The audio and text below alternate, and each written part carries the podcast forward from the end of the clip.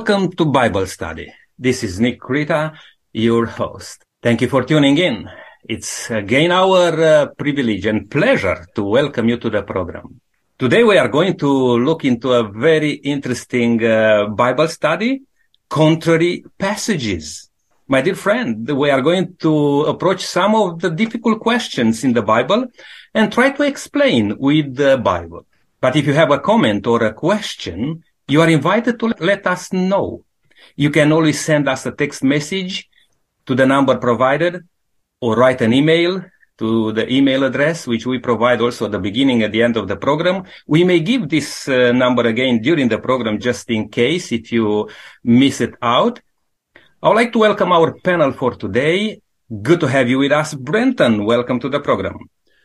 Thank you, Nick. Uh, it is going to be a very interesting study. Joe, it's good to have you back with us. Thank you, Nick. It's always good to be on the panel. Thank you. Jerry, thank you for joining. Thank you, Nick. Pleasure to be here. Lija, also thank you for having uh, you today. Yes, thank you. I feel very pleased. Len, it's good to have you part of this program too. Thank you, Nick. I would like to welcome Denise to the program. It's good to have you with us, Denise. Thank you, Nick. It's lovely to be here. Now, a special um, welcome and thank to you, Denise, because you prepared this Bible study, you put it together, and you are going to facilitate the discussion today. Uh, thank you for all those uh, things and the time putting into it. Um, could you please just take us through? Sure. The question arises, does the Bible present a harmonious presentation of its beliefs, or are there some passages that seem to contradict those beliefs. Our Bible study today is looking at five passages which seem to be rather ambiguous. They seem to teach the immortality of human souls after death. So the panel is going to be looking at each of these passages and from reading other Bible texts and what religious commentators have said, we will endeavour to see if indeed these passages portray that people live on after death. I'd like to read a text that I hope will underpin our discussion today. It's found in John 5 verses 39 and 40, and I'm reading from the NIV version. It says, You diligently study the scriptures because you think that by them you possess eternal life. These are the scriptures that testify about me, yet you refuse to come to me to have life. These words were spoken by Jesus to the Jewish leaders, who searched and thought they knew the scriptures well, but they rejected Jesus and his offer of eternal life. We on the panel would like to study the scriptures relating to the contrary passages to help us all determine what Jesus' words actually meant and to accept his offer of eternal life. I hope that all of us, both panel and listeners, um, will join us in this quest today. Thank you. Joe, would you uh, pray for us, please? Father, thank you for the precious gift of the Bible. Please be with us as we talk about the truths it sets forth. May your Holy Spirit enlighten our minds and soften our hearts to receive the truth from your word. Give us courage to listen and obey and to follow you and what is revealed in your word. In Jesus' name, amen. Amen. Thank you, Joe. Our first passage for discussion today is found in Luke chapter 16 verses 19 to 31. And it's a parable told by Jesus to his disciples about the rich man and Lazarus. Before we start though, I think we should look at a definition of a parable. The Oxford Dictionary defines a parable as a simple story to illustrate a moral or spiritual lesson as told by Jesus in the Gospels. Matthew, Mark, Luke, and John. Often these parables contained symbols or allegorical language, which means they were not meant to be taken literally, but had a hidden meaning, which was then explained by Jesus to his listeners. Len, can you please give us a summary of this parable? It's found in Luke chapter 16, verses 19 to 31. Yes, well, I'd like to add just a tiny little bit to your introductory remarks. Denise. You've said it in different words, but I want to simplify. The parable does not have to be true, but it is to illustrate the truth.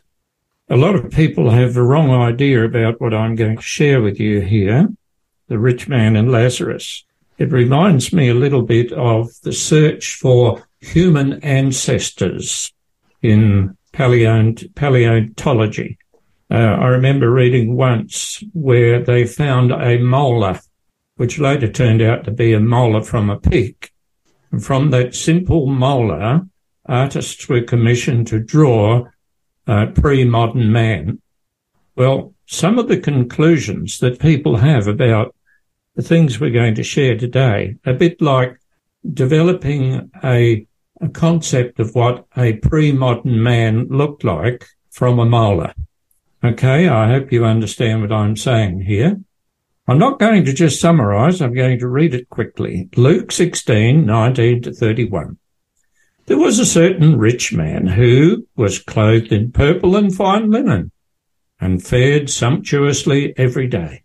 But there was a certain beggar named Lazarus, full of sores, who was laid at his gate, desiring to be fed with the crumbs which fell from the rich man's table. Moreover, the dogs came and licked his sores. So it was that the beggar died and was carried by the angels to Abraham's bosom. The rich man died and was buried. And being in torment in Hades, he lifted up his eyes and saw Abraham afar off and Lazarus in his bosom. And then he cried and said, Father Abraham, have mercy on me and send Lazarus that he may dip the finger of his finger in water and cool my tongue, for I am tormented in this flame. But Abraham said, Son, remember that in your lifetime you received good things, but now he is comforted and you are tormented. And besides all this, between us and you there is a great gulf fixed so that those who want to pass from here to you cannot, nor can those from there pass to us.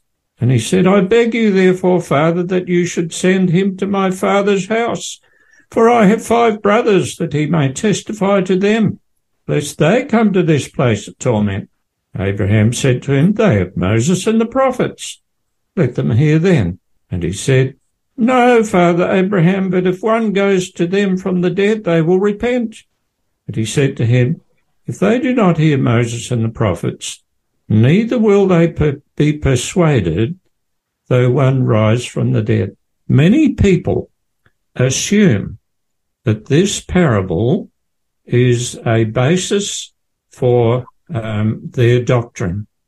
They assume that the that Abraham's bosom means heaven or paradise.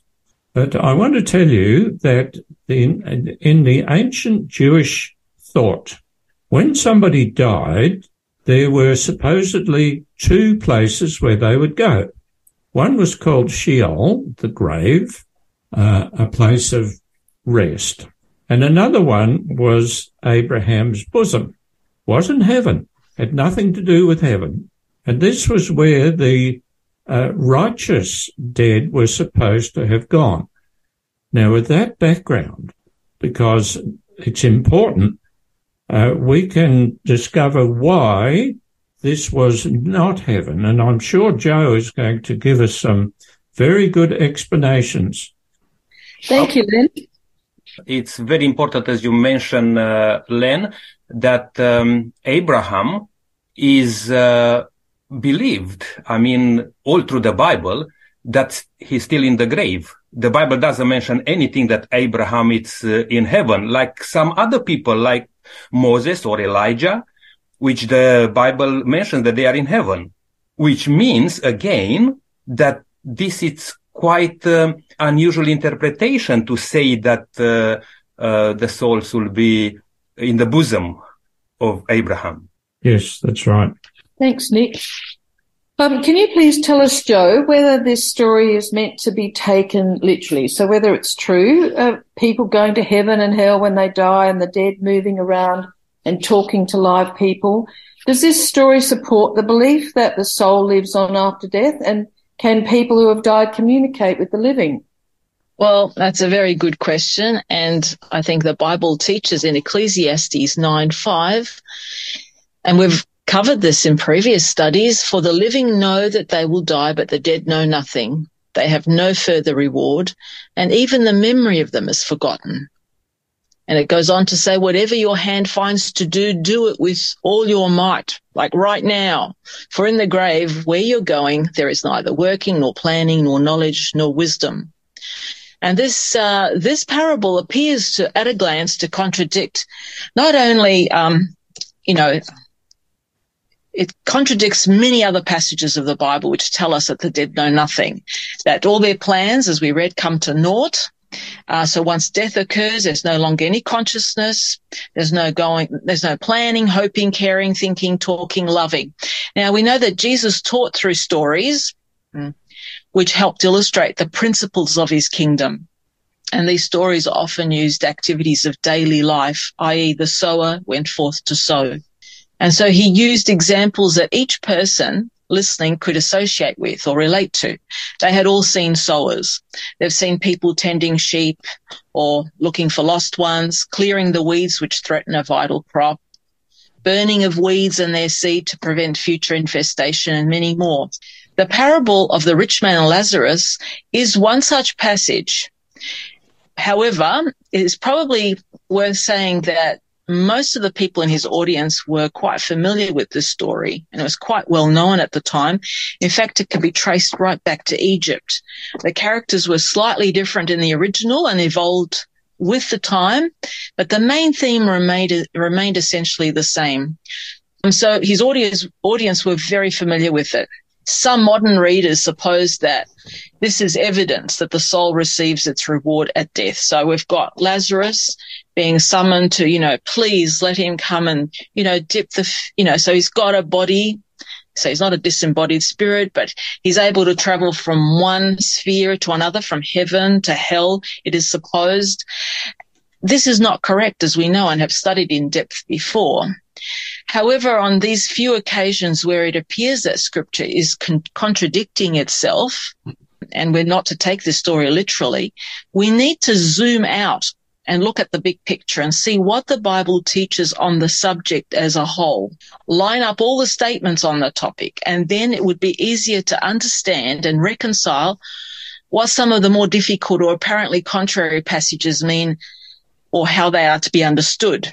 Now, church doctrines, unfortunately, have been created around a handful of ambiguous texts while ignoring the vast body of evidence of plain statements in God's word to the contrary. Sometimes this is done because we do not like what the Bible teaches or prefer to believe something else, which is more to our liking. But it's important to remember, even if we do that, it does not change the truth. Now, Jesus told this fictional story and dramatized it in order to make his discourse more relevant to his audience. And his point we only have this life to choose our eternal des- destiny. To go back to chapter 16 and verse 10, well before the parable that Len has shared with us, where it says something along these lines. Here's the lesson. Use your worldly resources to benefit others and make friends. Then when your earthly possessions are gone, they will welcome you to an eternal home. There are two parables in this particular chapter. One is the unjust steward and the other one is the one that Len has shared with us and also Joe. I believe it teaches a number of lessons, Denise, but one of the key ones is that this life is the only life in which decisions are made which have eternal consequences. Now, if I refer back to the verse I just read, during the time that Christ said this parable, the rich man had ample opportunity to help Lazarus and did absolutely nothing to help him. So that fits in pretty well with what I was just reading in, in verse 10, where Jesus says, use your wealth to benefit others so that ultimately you will be received into an eternal reward. The parable he now tells us says the, says that the rich man didn't use his resources to bless others. And as a consequence, that's what happened. I think it also teaches another lesson. And the other lesson is that um, there is going to come a time where the righteous will be rewarded and the wicked will be punished. We find that in Matthew 25, uh, where there's a very clear indication. In fact, some of the principles found in Matthew 25 are similar to what we're reading about here. Really summarizing it, Denise, you could say this. This life is the only place upon which our decisions that we make day by day, and let's, let's be honest, it's not just big decisions. It's all the decisions we make in life. The decisions we make in life are either ensuring that one day we will be with Christ in paradise or they're having the opposite effect. And I think the lesson is that take time each day in the word of God and ask God to guide you always in your decision making so that your decision making is leading you to the kingdom of heaven. Some people assume that Abraham's bosom refers to paradise or heaven. Yeah. Why would Abraham be the one who speaks? Shouldn't it be God if uh, Lazarus is taken to heaven? No. There are quite a few things in this particular story that don't add up with the idea that people just go to heaven after they die, that is righteous and unrighteous to hell.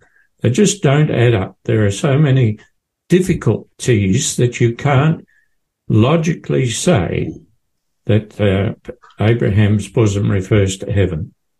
Brenton. Denise, do you think uh, Christ was speaking prophetically here? The example he uses is a rich man, no name. Uh, the beggar, his name is Lazarus. It's not that long after this that he actually raised Lazarus from the dead.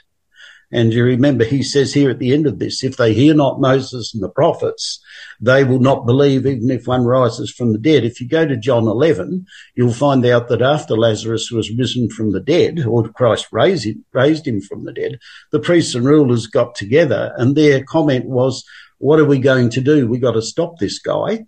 It doesn't matter what, what, whatever it takes, we have to stop him. In other words, they still didn't believe, even though they'd been present, some of them, at Lazarus's resurrection, they still did not believe that Christ was the Son of God. So Luke chapter 16, I think, is a preface as to what's coming up. Yes, thanks, Brenton. Now, Joe, you had something you wanted to say. Yes, uh, Jesus was trying to say that Israel already had enough revelation from God.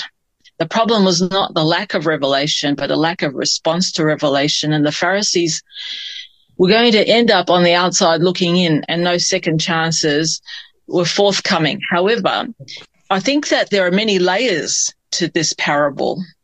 And I think that there was a veiled refer- reference to his own death and resurrection mm. that that even you know though someone were to raise from be raised though the son of man were to be raised from the dead that still wouldn't be enough no. you know just linking in with what um, brenton was saying about you know they wanted to kill lazarus just mm. to remove the evidence remove the evidence of the miracle and they you know tried to cover up jesus's resurrection as well and so i think there's many layers to this um, parable. Yeah. I don't think it was teaching about teaching about the, you know, the evils of wealth or the virtue of poverty or any of these things. It was primarily talking about, as Brenton so aptly said, you know, there are no second chances, but also that, you know, think carefully about what you're doing and on many levels. You know, he spoke to the Pharisees and the Pharisees would have been like really livid.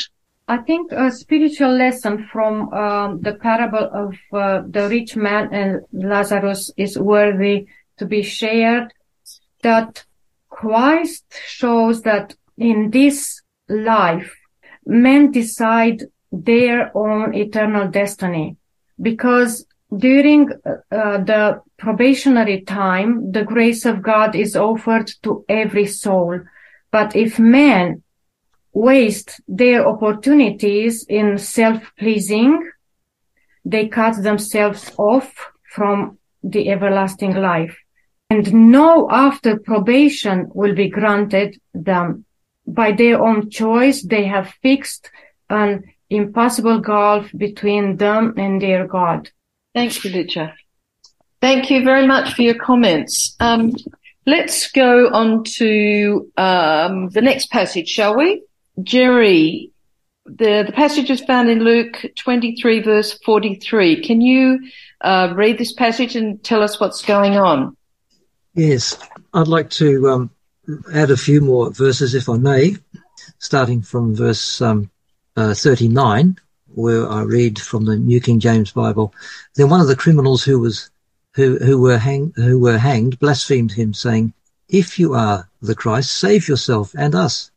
But the other, answering, rebuked him, saying, Do you not even fear God, seeing you are under the same condemnation? And we indeed justly, for we receive the due reward of our deeds. But this man has done nothing wrong. Then he said to Jesus, Lord, remember me when you come into your kingdom. And Jesus said to him, Assuredly, I say to you, today you will be with me in paradise. So it's interesting how something that appears to be so clear and unambiguous can be the cause of one of the greatest misunderstandings in scripture.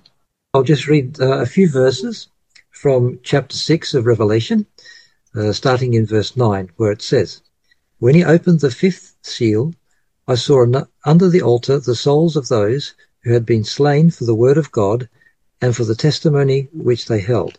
And they cried with a loud voice, saying, How long, O Lord, holy and true, until you judge and avenge our blood on those who dwell on the earth? Then a white robe was given to each of them, and it was said to them that they should rest a little while longer, until both the number of their fellow servants and their brethren, who would be killed as they were, was completed before we unpack this, can I give an example from a non-biblical example, actually, of something that I found really interesting and I've never forgotten. There was a time long ago when I, I was involved in sales. We went through a, a period where things weren't going too well. Sales were down, and we were called into the office, and uh, the the, um, the boss wrote something on a whiteboard, just um, four words, simple words, and what he wrote was opportunity is nowhere. Just those words. And that was the prevailing thought among the sales agents. We weren't getting the required result. And then he wrote it a second time underneath. Same words. Opportunity is nowhere. But he rubbed out the last word nowhere, wrote it again and split it up into now here. So if you look at the, the letters, they were identical, but just making the smallest change altered the meaning completely. This is an interesting passage as well because um, you only have to make the slightest of changes and it completely turns it on its head. And, and a lot of people sadly have looked at this and thought, well, that's clear what Jesus is saying here. It seems to be a very clear message that he's sending. And again, we've alluded to this before. If you build a teaching on one verse alone and disregard the many, many other references that say the complete opposite, then you have to ask yourself, does God want us to be clear on this? Is God the author of confusion? Well, according to uh, Paul in his letter to the Corinthians, he's not. God is not the author of confusion. God wants us to have a clear understanding of what happens when you die. And we've been trying to present this lesson after lesson in um, in the past weeks, and we, we hope that um, that it's starting to crystallize in people's minds. Thank you, Brenton. I, I believe, um, Jerry and panel, that the word today, there's too much emphasis placed on, on the word today because you've got to look at the overall context of what Christ is saying. Christ came, Christ was taken down from the cross that day because he died. He was buried in the tomb before sunset on Friday evening. The two thieves were not dead. We were told that their legs were broken. Now, if you study anything about crucifixion, you realize that even in a state like that, you can last for several days before you die. It's not out of the question for people to have lasted, from what I've read, three or four days. So there's no way that uh, Christ would have gone to heaven that day because he said in John 2017 to Mary, touch me not because I haven't yet ascended to my father in heaven. I believe the word today means this. Verily I say to you today, in other words, my friend, you're hanging on the cross alongside me today. You will be with me in paradise. In other words, it's a promise because the, the question of the thief is, Lord, remember me when you come into your kingdom. Now, he probably misunderstood what Christ's kingdom was, but nevertheless, he, he wanted to be with Jesus. And Jesus is saying, verily I say to you today, you will be with me in paradise. Moses uses the same thing in uh, Deuteronomy chapter 30, verse 19, where he says, I am telling you these today, I am telling you these things so that you will live a long and fruitful life. In other words, now, now was the, the thief's opportunity for salvation. And as you know, Denise, we've often talked about 11th hour conversions and nearly always we think of them in terms of the thief on the cross. So I think that's the answer to that. Nick, um, can you shed some more light on this um, passage that we've been reading and whether the translation that we've been reading um, gives a clear meaning? Yes, uh, Denise, and uh, as Brenton already mentioned uh, quite a bit on this, but just um, uh, to look again, um, uh, you know, to try and gain a clear understanding of the biblical ideas, it's always um, a help to compare scripture with scripture. And we are encouraged uh, to do that uh, by uh, that passage in second Timothy chapter 3 verse 16. And yeah, you, Brenton just mentioned uh, this uh, passage in John 20, uh, verse 17, which shows that um, after Jesus was resurrected, he did not return straight to heaven. Um, and he stated this, as uh, Brenton said, uh, to the uh, women which uh, came across him and say not to touch me because I haven't um, ascended to the Father. Now, this passage is very interesting because uh, as you read in the Bible, and most of us, when we read in the Bible, we look at as it is in the Bible. Very few people are going to do any further, you know, um, studies in regard to a passage in the Bible. Now, when you read that uh, today, I'll, t- I'll tell you that you'll be with me in paradise. People will believe that. Okay. But if you consider that in those days when it was written, this passage, there was not punctuation or there was no like even chapters in the Bible. There was just a, a, a flow. I mean, you can say it, uh, Jesus could say to him, today I tell you, for certain you will be with me in paradise. Now he hasn't expanded on that one. When I come back in my kingdom, you will be with me in paradise. An assurance to the thief, which converted in the last minute to Jesus' teachings.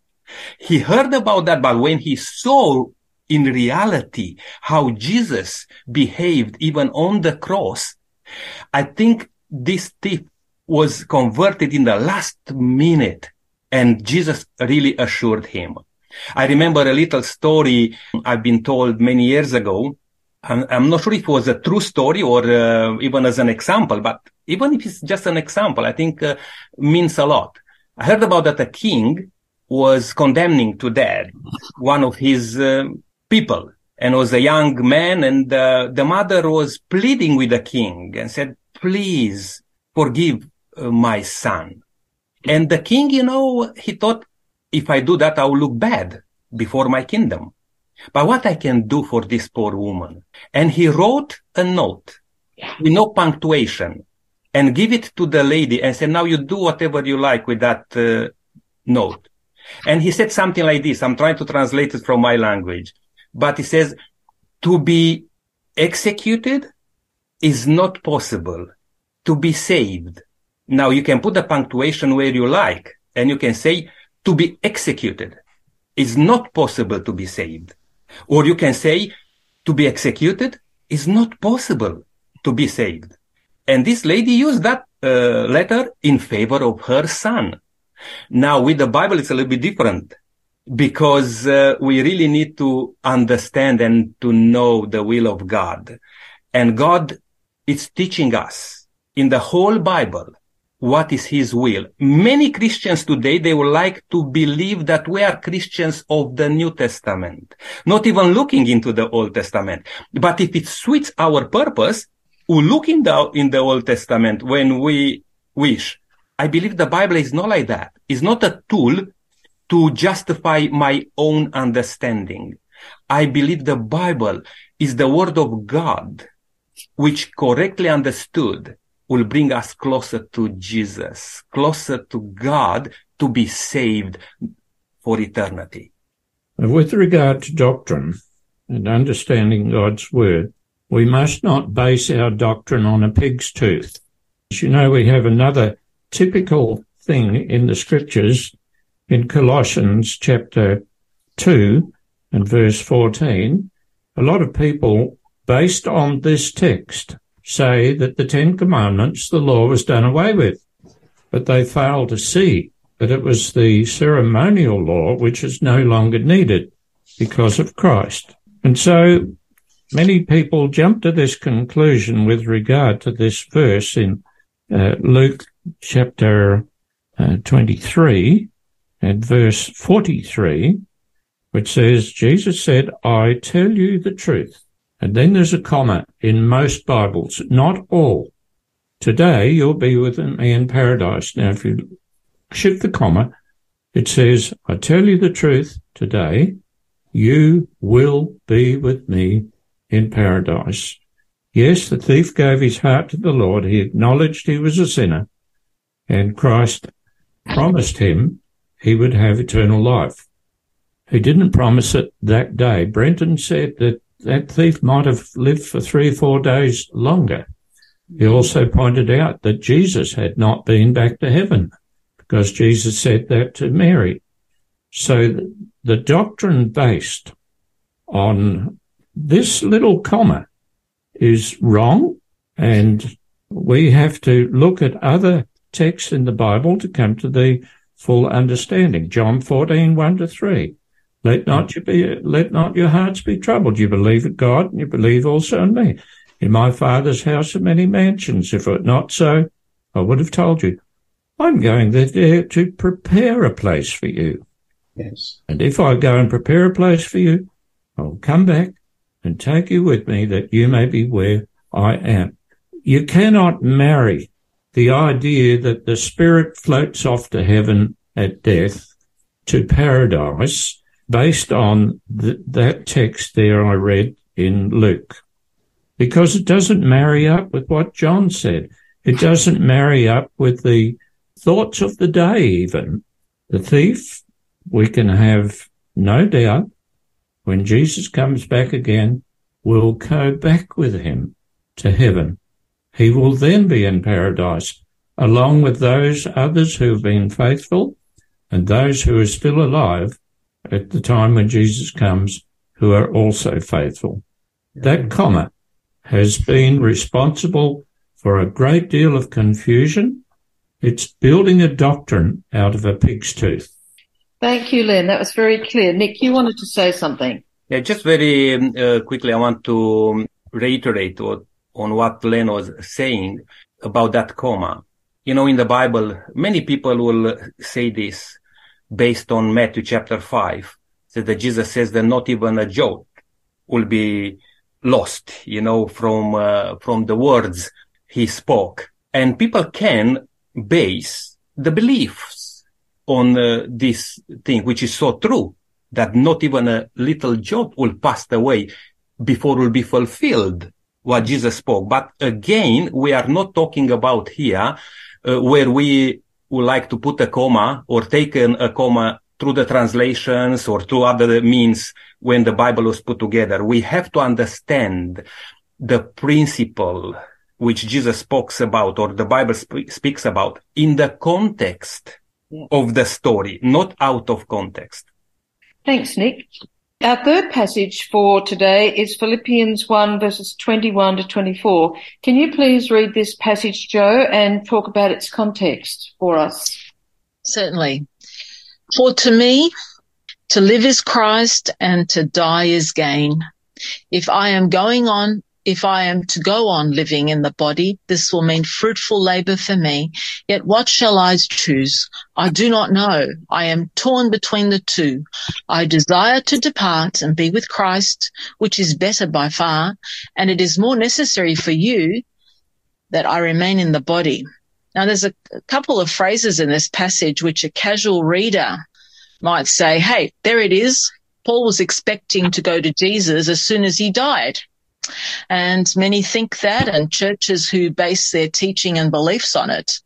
But that understanding would negate all the other things Paul said about death and the resurrection.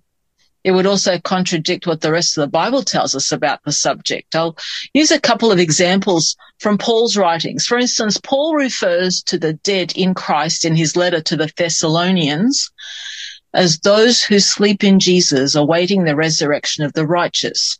Now, these sleeping saints are not now enjoying the presence of Christ and all that heaven has to offer. And what would be the point of having a resurrection if they were already in heaven? That, that is why he refers to them as asleep, just as Jesus did. Jesus also referred to the dead as sleeping. Uh, Paul also tells the Corinthians in his letter to them, some of whom were worried that if they died before Jesus came, it would be too bad for them. They would miss out as there is no resurrection. If you died, well, you stayed dead. Now, this was the Sadducee teaching because they rejected the teachings of an afterlife and the resurrection because they wanted to avoid the fact that one day all people will have a day of reckoning with God. So Paul wrote to these Christians in Corinth to reassure them and it's a worthwhile read. For the trumpet will sound and the dead will be raised imperishable and we will be changed. For the perishable must clothe itself with the imperishable and mortal with immortality. And it goes on. So Paul well expected that should he die before Christ's return, then he too would be raised by the trump of God. He explains in these passages in Corinthians that neither the living nor the dead in Christ have an advantage. All are there together to meet Christ at his coming. Now this falls into line um, also with what he wrote to Timothy, 2 Timothy 4, 7 to 8. I have fought the good fight. I have finished the race. I have kept the faith. Now there is in store for me the crown of righteousness, which the Lord, the righteous judge, would, will allow, award to me on that day. And not only to me, but also to all who have longed for his appearing.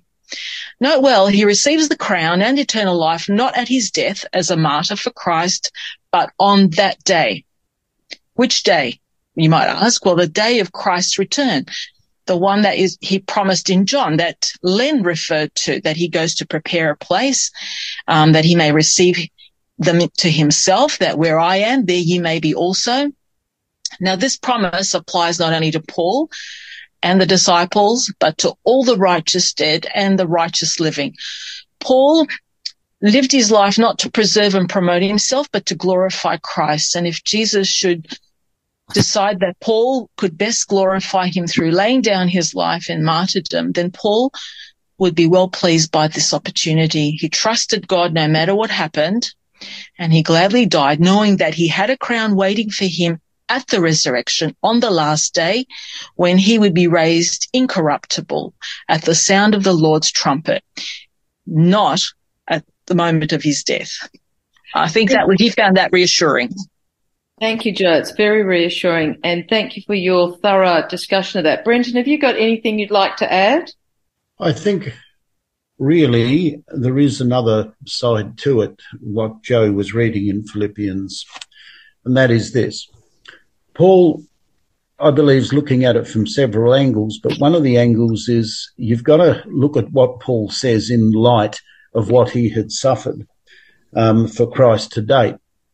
Can I name them? Five times he was beaten with rods, uh, with um, lashes. Three times he was beaten with rods. Once he was stoned. Three times he was shipwrecked. Once I spent a whole day and night in the deep. Uh, I have travelled many long journeys. I've faced dangers from, uh, he enumerates uh, everybody, including false brethren within the church. And he said, in addition to that, I have the care of all the churches as my responsibility. So when he's uh, reflecting in in uh, what the passage that Joe read in Philippians one, I think his reflection includes, I've suffered a lot for Christ to date. Which is better? What does God want me to do? Does he want me to remain and continue to be a pillar in the early Christian church? Or should I go to sleep? And as Joe quite rightly pointed out in Second Timothy, he makes it very, very clear that he will not get his reward here on this earth. His reward will be received when the Lord returns. So we've all been through those times, Denise. There have been times when we've been through hard times where we've said to ourselves, I wonder whether I'd be better off dead. I've actually p- heard people actually make this statement. Yeah. Someone made it to me not that long ago as a minister where she said, you know what? She'd lost her eyesight. Now, if you're 85 years of age and your eyesight's gone on you, she said, I just wish I would go to sleep and not wake up. Now, luckily, it seems as though some good things are going to happen for her that may restore some of her eyesight. But I think Paul is reflecting. I'm not saying anything what Joe has said is covers it beautifully. I'm reflecting on his personal um, reflections on what I've suffered for Christ thus far. What would I be better off doing? Would I be better off going to sleep and then waking up to see my Saviour and receive the reward? Or would I be better off continuing on in his service? And he basically comes to the conclusion, I think for your benefit, it would be better off if I kept going. Thank you, Brenton. That was a very clear explanation as well. Our fourth tricky passage is found in 1 Peter 3 verses 13 to 20. Can you pr- please read these verses, Len, and give us some explanation of what they mean? Yes, well, I'm going to pick it up at 1 Peter 3 verse 18 and read it through to 20. It says, For Christ died for sins once for all. The righteous, that's him, for the unrighteous, that's sinners, to bring you to God he was put to death in the body, but made alive by the Spirit, through whom also he went and preached to the spirits in prison, who disobeyed long ago when God waited patiently in the days of Noah while the ark was being built. Okay. People jump to a conclusion again. Ah, the spirits in prison. It's really uh, people who believe that are suggesting that there is a second chance after one dies, you have a second chance. That's a load of baloney.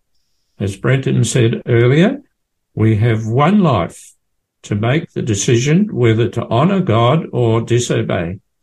That's it. There's no second chance.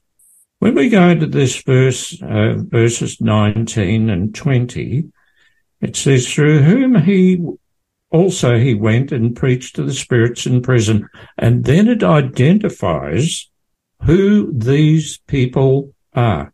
It says, who disobeyed long ago when God waited patiently in the days of Noah. Okay. Now, here is what I consider a logical and clear explanation. The spirits in prison doesn't really mean disembodied intelligent parts of the body. It's simply referring to in this case, people, disobedient people, people who were imprisoned by sin, who were subject to Satan. If you read in Genesis chapter 5, God was very disappointed in the people, and then he describes what was happening. Their thoughts were evil continually. So this is what it's referring to. Now, how did Christ preach to the spirits in prison, to these people who lived before the flood? Well, he used Noah. How long did Noah preach before the flood came? It was 120 years. What was he preaching about? He was preaching about repentance. Repent from your evil to be saved. And that's the, uh, the same message that Christ has given. Repent and be saved through me. So this spirits in prison is not referring to some disembodied, uh, disembodied intelligences. No, it's referring to people who lived before the flood, who were given the message of salvation, but they rejected it. Christ's, um, um, if you will, his manifesto that he gave in the synagogue at Nazareth, he said that one of the things he'd come to do was to release the captives. I thought that that was relevant to what uh, Len was talking about. Len was talking about those before the flood. They were imprisoned in their sinfulness. Christ said, I've come to release them. So I think that's worth just adding to what he said. Okay, thank you, Brenton. Um, Christ's offer of salvation to the disobedient at the time of the flood had already been and gone, and they made their decisions at the time that Noah preached, and it cannot now be changed. These verses then are not a commentary on the state of the dead, but rather on what it means to be faithful to Jesus. Mm-hmm. Our last contrary passage for today is found in Revelation 6 verses 9 to 11. Jerry, could you please read these verses for us and give us some explanation on them? Yes, I will, uh, Denise, but um, can I go back just uh, very briefly to um, chapter 4 of Revelation. It says there that, uh, that John has a vision of God's throne. And, um, and then in chapter 5, in the first verse, it says, And I saw in the right hand of him who sat on the throne a scroll written inside and on the back, sealed with seven seals. Uh, and then the question is asked, who is worthy to open the scroll and to loose its seals? Now, initially, initially it's, it looked like nobody was worthy and there was weeping. And in verse five, it says, then one of the elders said to me, do not weep. Behold, the lamb, uh, the lion of the tribe of Judah, the root of David, has prevailed to open the scroll and to loose its seven seals. And that's further clarified who, who is that. Um, in verse 9, it says, And they sang a new song saying, You are worthy to take the scroll and to open its seals, for you were slain and have redeemed us to God by your blood. Worthy is the Lamb who was slain. So clearly we're referring to Christ as the one who is worthy to open the seals. And um, what do they represent? If you look down through those seals, it says they, these seals correlate to different periods in Christian history and what happened to the church in those times.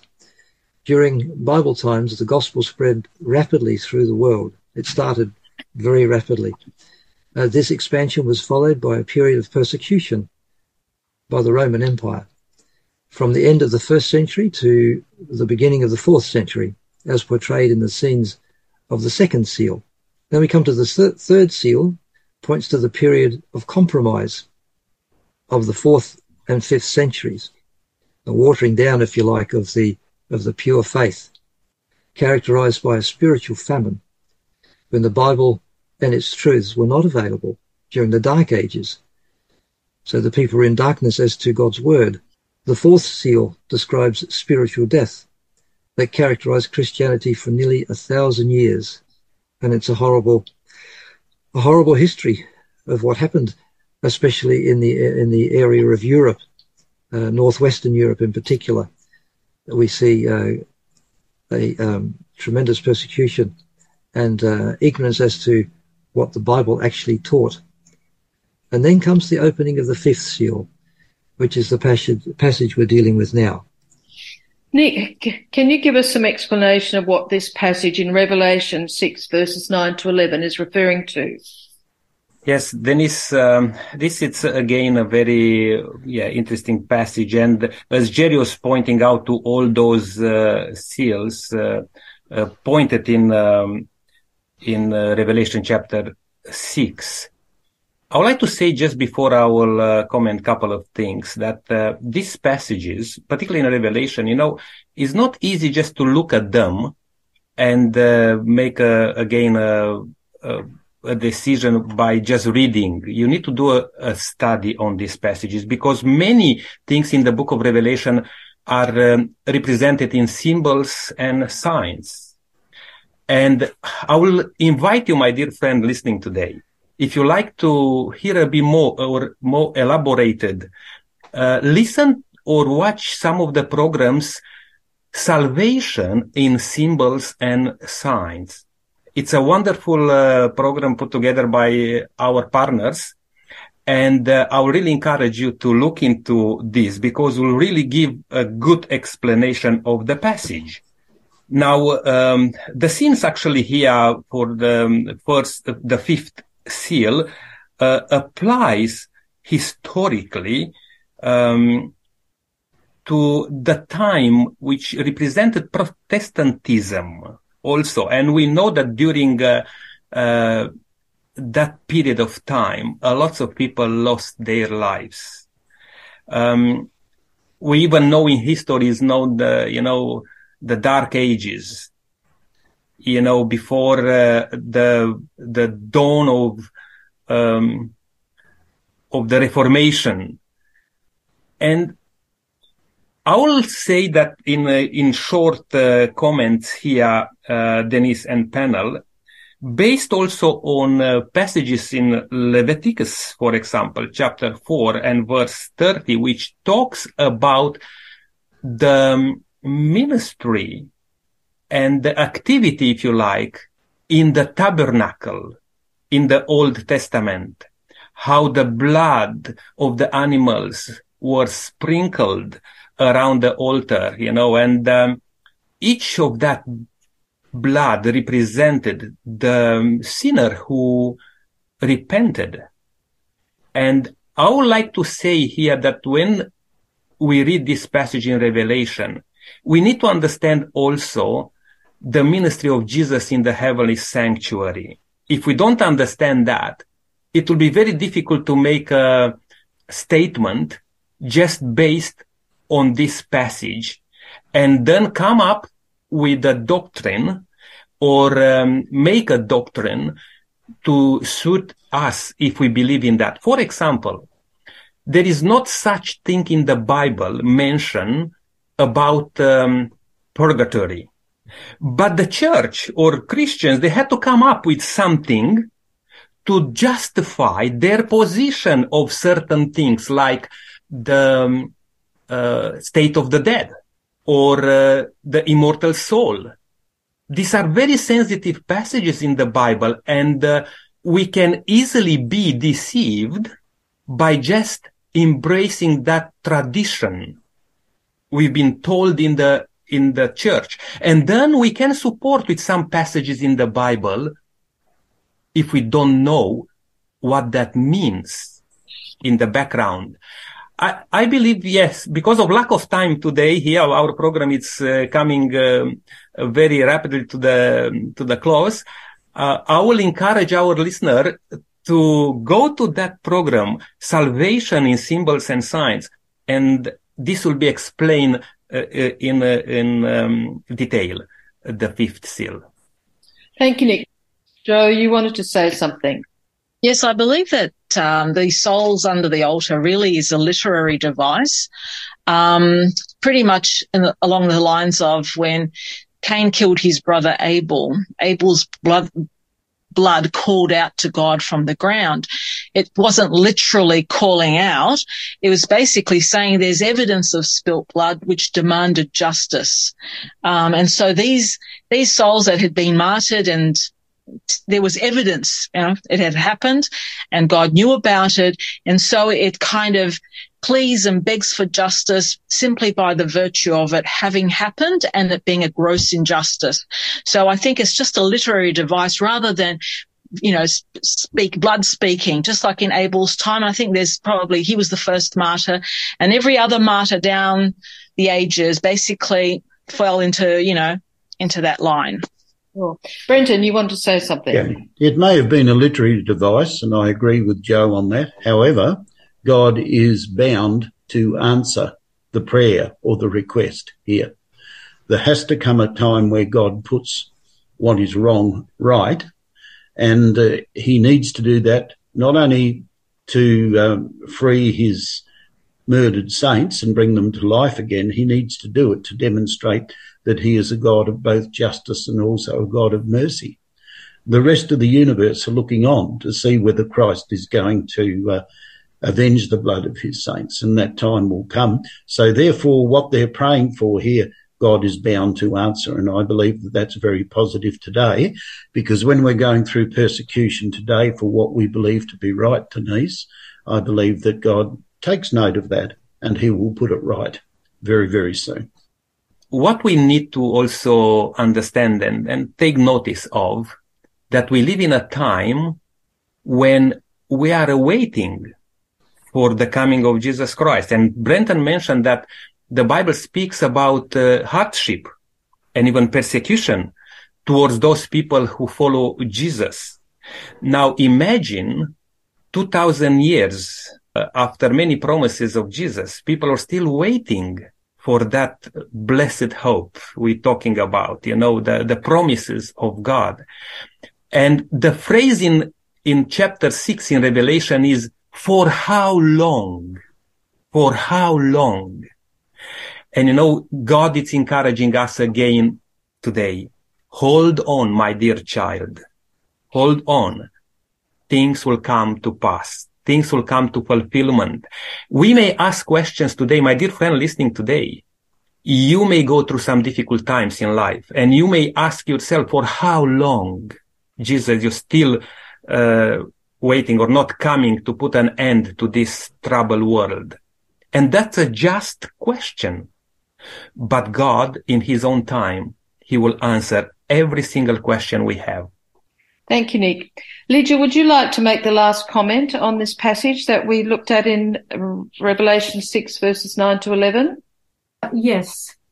So, uh, the souls under the, the altar who were crying to God for vengeance against their oppressors, they were seen metaphorically.